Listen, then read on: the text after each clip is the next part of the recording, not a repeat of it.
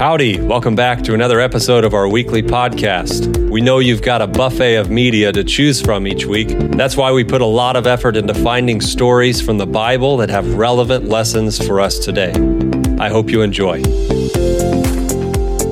Okay, so we live in an age right now that is extremely polarized, and I read the most fascinating article this morning that someone shared with me about when the polarization began. They said the real polarization in this country began at Waco. This was a moment where everyone started to take sides and how religion found its way into the mix. Now, I watched a, I think it was a mini series on Waco, and at the same time, I think a documentary came out about uh, David Koresh, uh, his ties to the Seventh day Adventist Church, why he had broken away but how he had began to reach out to Seventh day Adventists and lure them into theology that really didn't have the foundation that it needed to from Scripture. So he begins to uh, do all these things, and then the government does all these things. I'm not going to go into the whole story. But basically, Waco was described in this article as a turning point.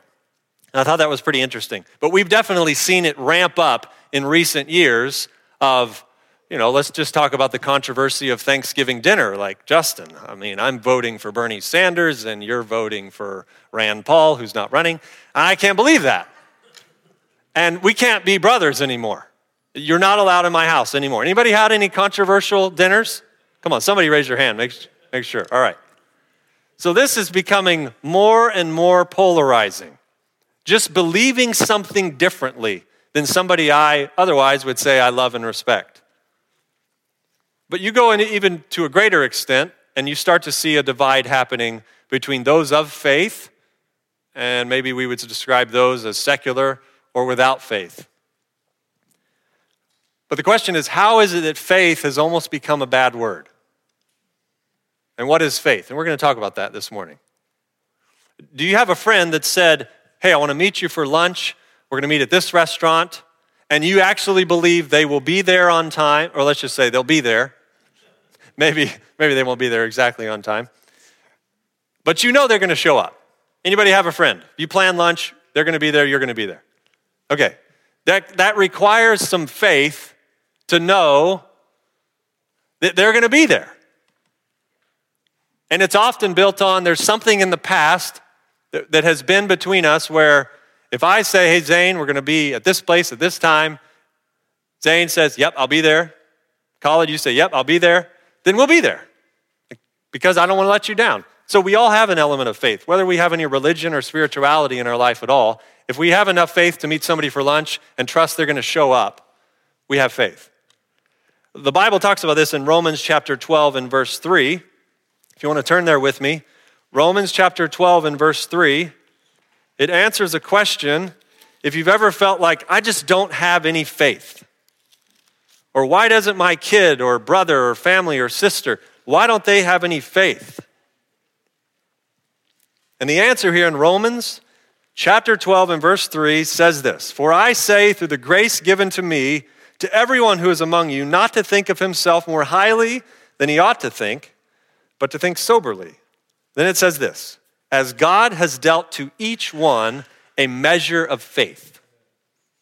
So we have proof here everyone has been given some bit of faith. So never feel like you have to conjure up your own faith. God has given you a little bit just to get you started on the journey. But what is faith? You know, people look at, uh, at someone who Maybe the husband and wife go to church. Maybe the kids go to church and they say, wow, that is a family of faith. I even heard they give money to their church. Is that what being a person of faith is about? I heard some no's. So, so what would it be? Is it praying before meals? Well, he's clearly, Nick, he's a person of faith because he prays before he eats. We read the definition a minute ago. I want to dwell on it again. Hebrews chapter 11, verse 1. We're going to go there a number of times today, so you can keep your finger there if you want to join me there. But Hebrews chapter 11, verse 1 tells us a biblical definition of faith. And it says this Faith is the substance of things hoped for. It's the thing. The evidence, it is also the evidence of things not seen.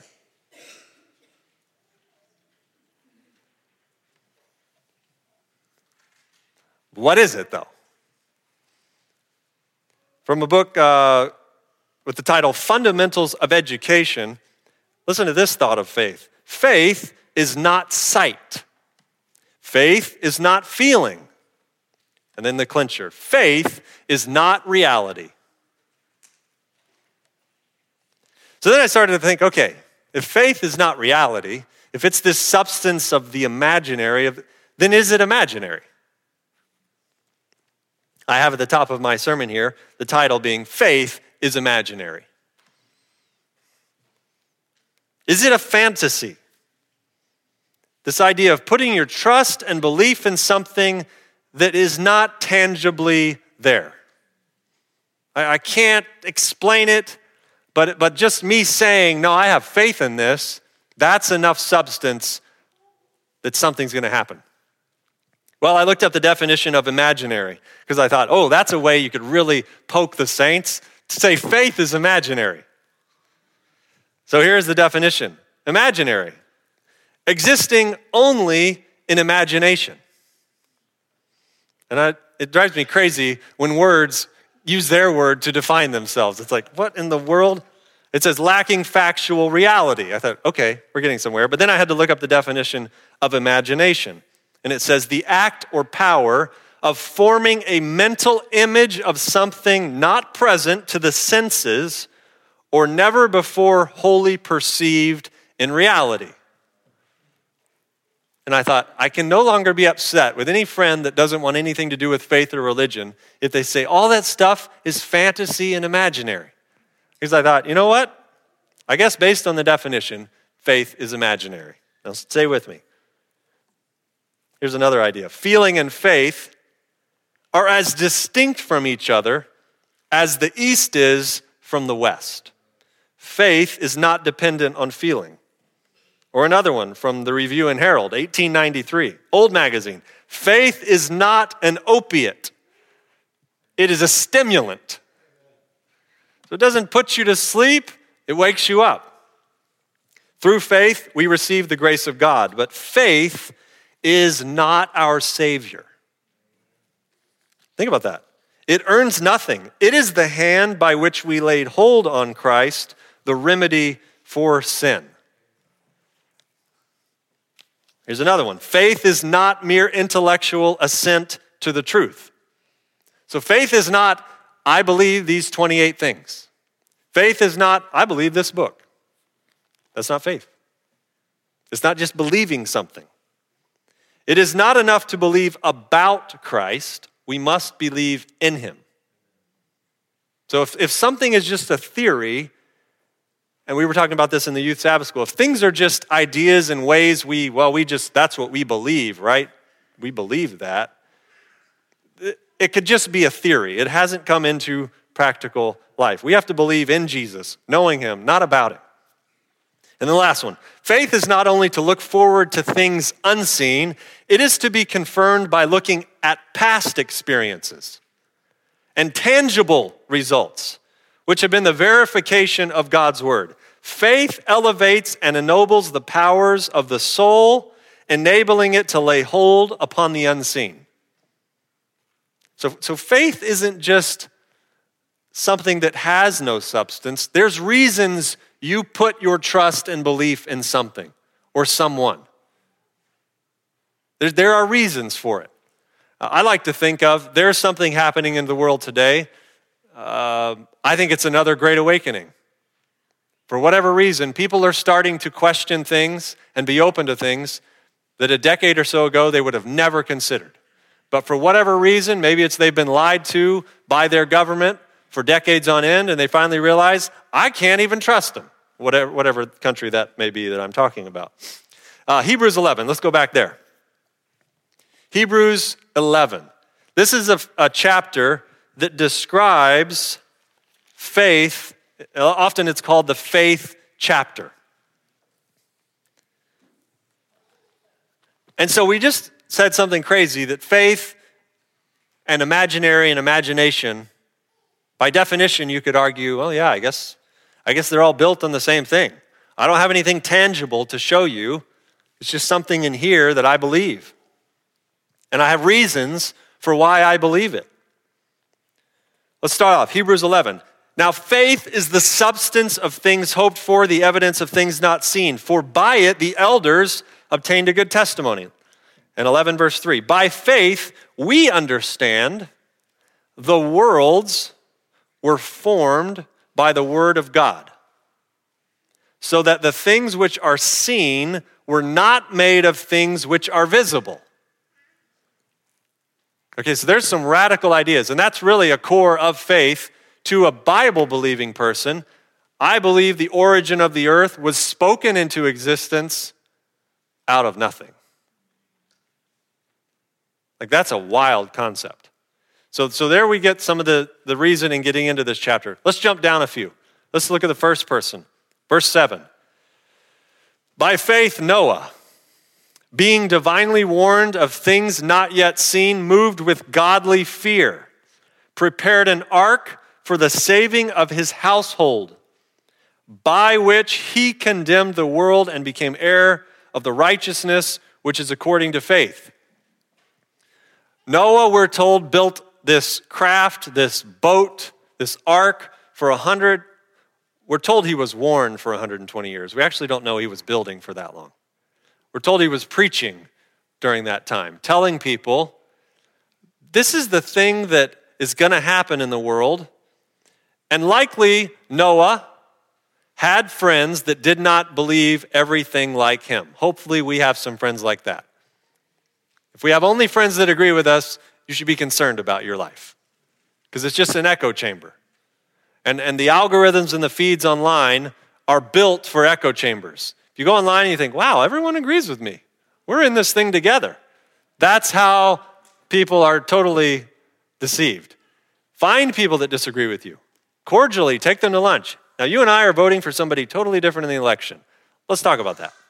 Let's really get down into the weeds. You and I have different religions. Yeah, we and I disagree on this issue. Let's talk through this. Noah likely had people in his life that disagreed with him. Noah, you know it's never rained. Like, we don't even know that word you're using rain. What are you talking about here? Storm. Like, what, what is happening? Faith, though, says this Noah could have lunch with his friends and say, You know, Richard, you're right. It's never rained. I sound crazy, don't I? Yeah, I've never seen it rain either. And I know that the scientific community says it's actually impossible to rain. And despite all that, I believe it's going to rain.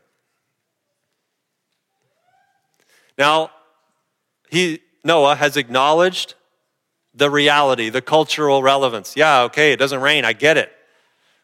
But I think it's going to rain. Okay, well, at least you acknowledge that everybody disagrees with you. Great. Let's go to the next person. Abraham, verse 8. By faith, Abraham obeyed when he was called to go out to the place which he would receive as an inheritance, and he went out not knowing where he was going. You can imagine his family saying, Abraham, where are you going? Him saying, I actually don't know. What do you mean? How do you plan a trip and you don't know where you're going? That's a really good question. I look crazy, don't I? Yeah, you look crazy.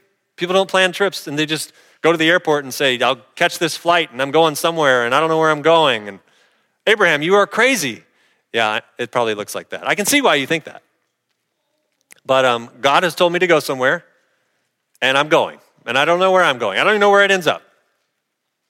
So I appreciate this discussion, and I know why you see that I, I'm not thinking like the next person, but hey, God called me and I'm going.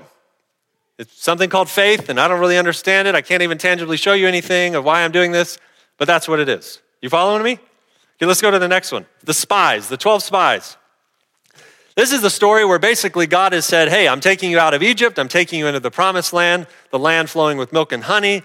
There's so much grass, all the cows and goats can eat to their heart's content. You'll have all the milk you ever need. There's so many flowers and trees and harvests that the bees will be galore. There will be honey, the land flowing of milk and honey. And these 12 spies get into the land and they say, Oh my, Either they are into some genetic engineering or the soil is so healthy here, there are giants. And did you see the size of the grapes? We should take some of those back with us. Did you see this? Did you see that city? Who are the architects on their cities? And so they all come back, and everyone in the camp says, Tell us about what you saw for 40 days. And 10 people quickly come to this side and say, Well, I mean, the land is amazing. I mean, it's, it's hashtag worthy. But um, the people are giants. The cities are huge. I, I, know this is some of the grapes we brought back. It looks good, they taste amazing, but um, we can't go into that land. Mm-mm. We're not going over there. Then you have two guys over here, Joshua and Caleb, that say, It is absolutely true what they are telling you. These people are monsters. I don't know what they're eating over there. The food is so good. The cities, we can't get into their cities. It's so true. But God told us we're taking the land. We don't have a clue how we're going to do it. We should take the land. Civil discussion, totally on different sides of the coin. So I hope you're seeing this picture that faith faith sometimes just doesn't make sense and we should just admit that. I know I believe some things that don't make sense. I admit it. I can't I can't tangibly do it. And that leads us to a story in Daniel, the book of Daniel. Turn with me there. Daniel chapter 3. Daniel chapter 3, here's the context. God has allowed the enemies of God's people to bring terrorism into their country and destroy the city of Jerusalem. God allowed that, and He told them this is going to happen. I'm bringing the greatest terrorist you've ever seen, King Nebuchadnezzar. This is a bad dude. He's going to come, and if I could just, through his prophets, he says, if I could just tell you one thing, you should surrender yourselves to these people. And the pride of people said, no, we're not going to do that. Finally, they're taken as slaves. And God had not forgotten about his people. And so he sends a dream to Nebuchadnezzar. I just want to remind you, Nebuchadnezzar, I'm in charge of the situation. Though you are the start of this statue, this does not end with you. Someone else is coming and they will knock you off, and then someone will knock them off. And at the end of the story, I win. Know your place, Nebuchadnezzar. And he has this dream, he's terrified, he calls in everyone, he tries all the witchcraft possible, nothing works. And finally, this Hebrew boy named Daniel comes in and says, I can't tell you the dream, but God can, and here's the dream. And he tells him the dream and he tells its interpretation. And we're told that for a while, Nebuchadnezzar had humbled himself a little bit. Wow, God has placed me as the head of gold. No one's ever going to be as great as me again. But then the temptations come in. What if I was the whole statue? What if Babylon could be an empire like with the Tower of Babel that we were attempting? This place that no one could conquer. And you imagine some people around him likely said, That is a good idea. You should be the whole statue, whole thing, all gold. And finally he says, Go make that. And then someone says to him, like they say to in the story that comes again later, this is all symbolisms of an image and a beast and all these things that come in the book of Revelation. And basically, they all come in Daniel 3. The whole world is brought together the financiers, the businessmen, uh, we have the scientific realm, we have the governments. Every single person is there on the plain of Dura with this massive golden statue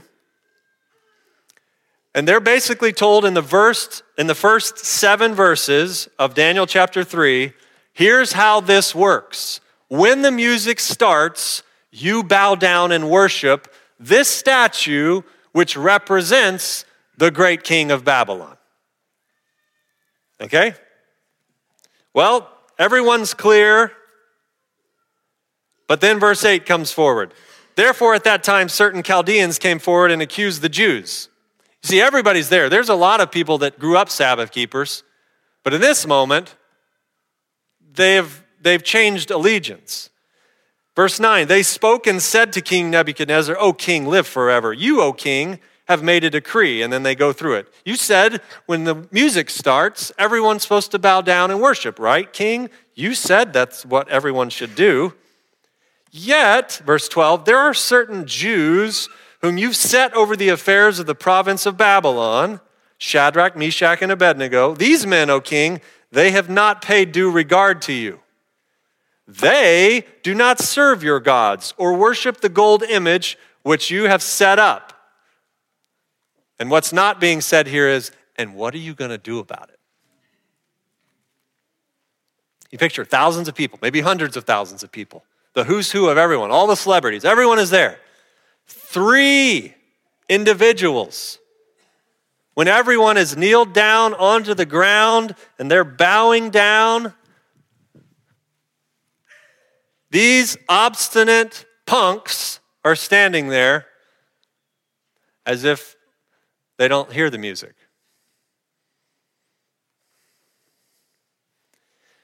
Then Nebuchadnezzar, in rage and fury, verse 13, gave the command to bring these men to him.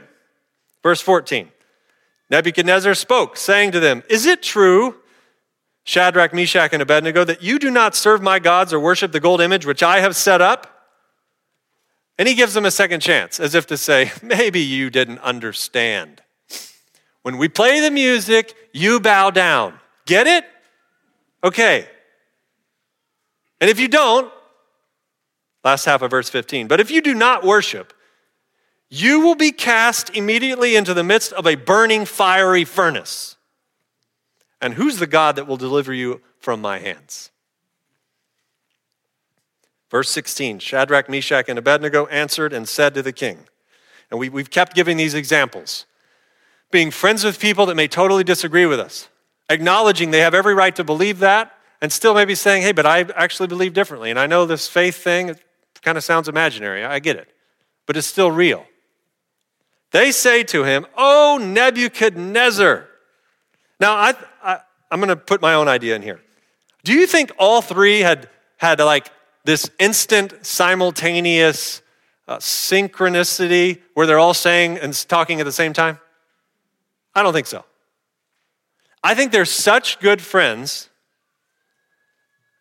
that they know, you know what, Brendan, you and I have had so many conversations that if we're in front of somebody and they're asking us, hey, what do you think about X? You take this one. Because he and I know, well, we, we've had this conversation. I know where Zane's at, he knows where I'm at. Zane, you answer the. So I think they have such a bond, which is another lesson here on the importance of having good friends, choosing your friends wisely. Such a bond that one of them, I think, takes the, hey, you, you take this one. Oh, Nebuchadnezzar, we have no need to answer you in this matter. You just imagine Nebuchadnezzar. Oh, what? He says, uh, if that is the case, verse 17, our God, whom we serve, now he's, he's referring to the threat. If you don't bow down, I'm going to throw you in this fiery furnace. He says, if that is the case of throwing us into the furnace, our God, whom we serve, is able to deliver us from the burning fiery furnace. And he will deliver us from your hand, O king. Oh, this, when somebody responds calmly to somebody who's hot, it makes you all the more upset. But then the most wild thing in the Bible. But if not, if he doesn't deliver us, if you literally, King, if you throw us in there and we burn up, if, if that happens, let it be known to you, O King, we do not serve your gods, nor will we worship the gold image which you have set up. And then the only thing that could have happened when someone is not in check by the Spirit of God, Nebuchadnezzar was full of fury. Some versions describe it as deranged pride. And the expression on his face changed. You can imagine when somebody goes from confused to furious. And he says, Heat the furnace seven times hotter. It gets so hot that he gets the most mighty, strong men, verse 20 tells us, they die upon throwing the three men in there. That's how hot it was. Instantly, everyone should have said, This is awkward. The guys that were, they are dead and they've just been thrown in. They're not dead yet. And then it says in verse 21 Then these men were bound in their coats, their trousers, their turbans, and their other garments, cast in the burning fiery furnace. Therefore, because the king's command was urgent and the furnace exceedingly hot, here it is the flame of the fire killed those men who took up Shadrach, Meshach, and Abednego. It says they fell down in the midst of the burning fiery furnace, verse 23. Verse 24, then King Nebuchadnezzar, this is all happening. Think about how fast this is happening. It says, then he was astonished. He's just seen this happen. I highly doubt they are thrown in kicking and screaming. You heard their answer before. It wasn't a please, don't do that. It was, that's fine. Do what you got to do. I understand this is the way you work. I'm operating on a different paradigm called faith, and I totally understand why you think it's crazy. I have also gone to the point of thinking it's crazy, and hopefully we all do that sometimes. This is crazy. But but I'm still going to go with it. I acknowledge what the cultural majority says, and I'm still choosing faith. They had done that. And astonished Nebuchadnezzar stands up in haste and spoke, saying to his counselors, Did we not just throw three men bound into the midst of that fire? And they answered and said to the king, True, O king. It's like they're oblivious. Verse 25 Look, I see four men loose, walking in the midst of the fire, and they are not hurt. And before I read the next part, the commentary on this in an amazing book called Prophets and Kings, describes it like this Nebuchadnezzar was almost enchanted by how Daniel and his three friends carried themselves. It was so different than the culture around him that he found it unique. That he watched them deal with people. He watched when people were upset and they were not. And it says, through all that, he started to understand the character and demeanor of the God they always were talking about, right? And so, he sees these four individuals, and instantly, this is the fascinating part of this, he knows who the fourth one is. He doesn't even have to guess. He'd never seen Jesus before, he'd never seen this pre incarnate Christ. But he says, and the form of the fourth is like the Son of God. Their demeanor, their character, how they carried themselves was so special, so unique that they knew this is who we serve. Their friends knew it. They're on a different walk. They, they do something different in this world. Then he goes near the furnace and he calls them out.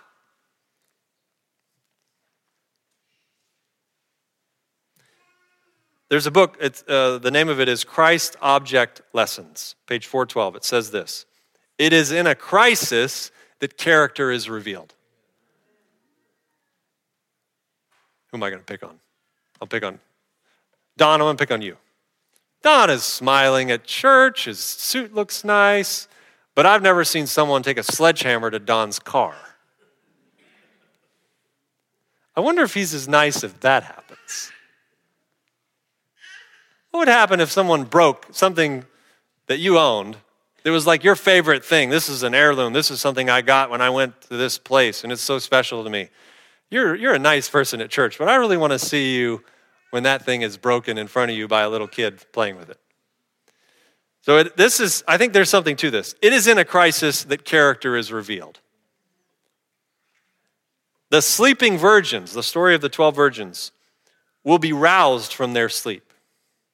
It will be seen who's made preparation for the event. Both parties will be surprised, talking about the sleeping and the wake virgins. But one will be prepared for the emergency, and the other will be found without preparation. Then it makes an application in our day. So now, a sudden and unlooked for calamity, and I've been trying to learn more and more about the idea of a black swan event. This is something no one could have planned for, TJ. No one saw coming, But in the midst of the crisis, everyone says, we probably could have known this would have happened now that we're through it. A black swan event arguably could be a year ago. Everything's fine. And somebody's saying, Is there any black swans in the future? No, not that we can say. Then a year later, someone says, Yeah, a global pandemic that wipes out X percent of the population. No one saw that coming. I mean, that's crazy. Black swan events, I think the last few pages of Scripture describe. And so here in this verse, it's saying, or in this, this quote, it says, a sudden and look, unlooked for calamity. You could not have predicted it, you could not have foretold of it. Something that brings the soul, yours and mine, face to face with death will show whether there is any real faith in the promises of God. It's, it's in those moments. But what about, you know, we can have all this faith, but what about when things aren't going great and we are burned in the fire? Well, the, the end of Hebrews starts to describe that. It says, There were of these people of faith mock trials where the court system was just corrupted, punishment, torture, chained, they were imprisoned, they were stoned, they lost their lives, they lived in tents and caves and deserts and mountains. Why would people do this? Why would people live so disrespected in society and when they just had to go along with the majority? That's all they had to do. Here's why Hebrews chapter 12. It says this Therefore, we also, since we are surrounded by so great a cloud of witnesses, let us lay aside every weight and the sin which so easily ensnares us. Let us run with endurance, some versions say patience, the race that is set before us. And here's the why. Here's why people endure. Here's why, as they're standing there about to lose all their friends, all their money, all their lives, all their reputation, all their jobs, and they say, hey, if God doesn't deliver us from the fire, that's okay. That's okay. This, this is not my eternal home. Because they knew of this person, looking unto Jesus, the author and finisher of our faith, who for the joy that was set before him, what did he do? He endured the cross, despising the shame, and is sat down at the right hand of the throne of God. For consider him who endured such hostility from sinners against himself. Why do we do all that? Because it says, lest you become weary and discouraged in your own souls. Jesus had choices to make. He understood the odds, the, yeah, that, that, that does make more logical sense, but I'm going with faith. He, he went through some of those. How do we get this faith? Romans 10:17 says faith comes by hearing and hearing by the word of God. In this world today, we're not going to develop faith in things we can't prove and see without a substance that has stories where it's happened over and over and over again in history. This is the only source for that. Everything else is rationalized away. And the identifying characteristics of a people in the last pages of this story are found in the last book, chapter 14 and verse 12. And it says this Here is the patience of the saints. Here are those who keep the commandments of God, and then the clincher, and the faith of Jesus. They hold on to this despite what everything around them may tell them is a more intelligent solution, a more scientifically founded solution, whatever it may be. They are holding on to faith. And that's our challenge. In the face of the majority, how do we hold on to things that if people say, that's just imaginary, we can say, I understand why you think that, but I'm still going with this way. If that's your prayer, pray with me now. Heavenly Father, we are grateful to be given all the evidence needed and necessary to make a decision. Every day we get to make that decision. Do we side with this idea, this, this mystery of faith, or do we side with the majority? what the evidence to our own senses describes to us. And when those are in conflict, I pray that you will show us how to make the best lasting decision. Help us not to be afraid to be ridiculed, not to be afraid to stand in the minority. We know that people throughout history have done that because they saw a place in paradise with their name on it. And we just pray that in this, in this time today together, you'll show us how to live that experience of faith and encourage each other. Sometimes we've got to be the faith for our friends and our family when they're in these low spots. I pray that you'll show us what that looks like. We ask all this in Jesus' name. Thank you so much for listening. We record these messages each week at the Seventh day Adventist Church in Adairsville. And if you're ever in the area, we'd love to see you. Stop in and say hi and enjoy some good Southern food with us. We'll see you next week.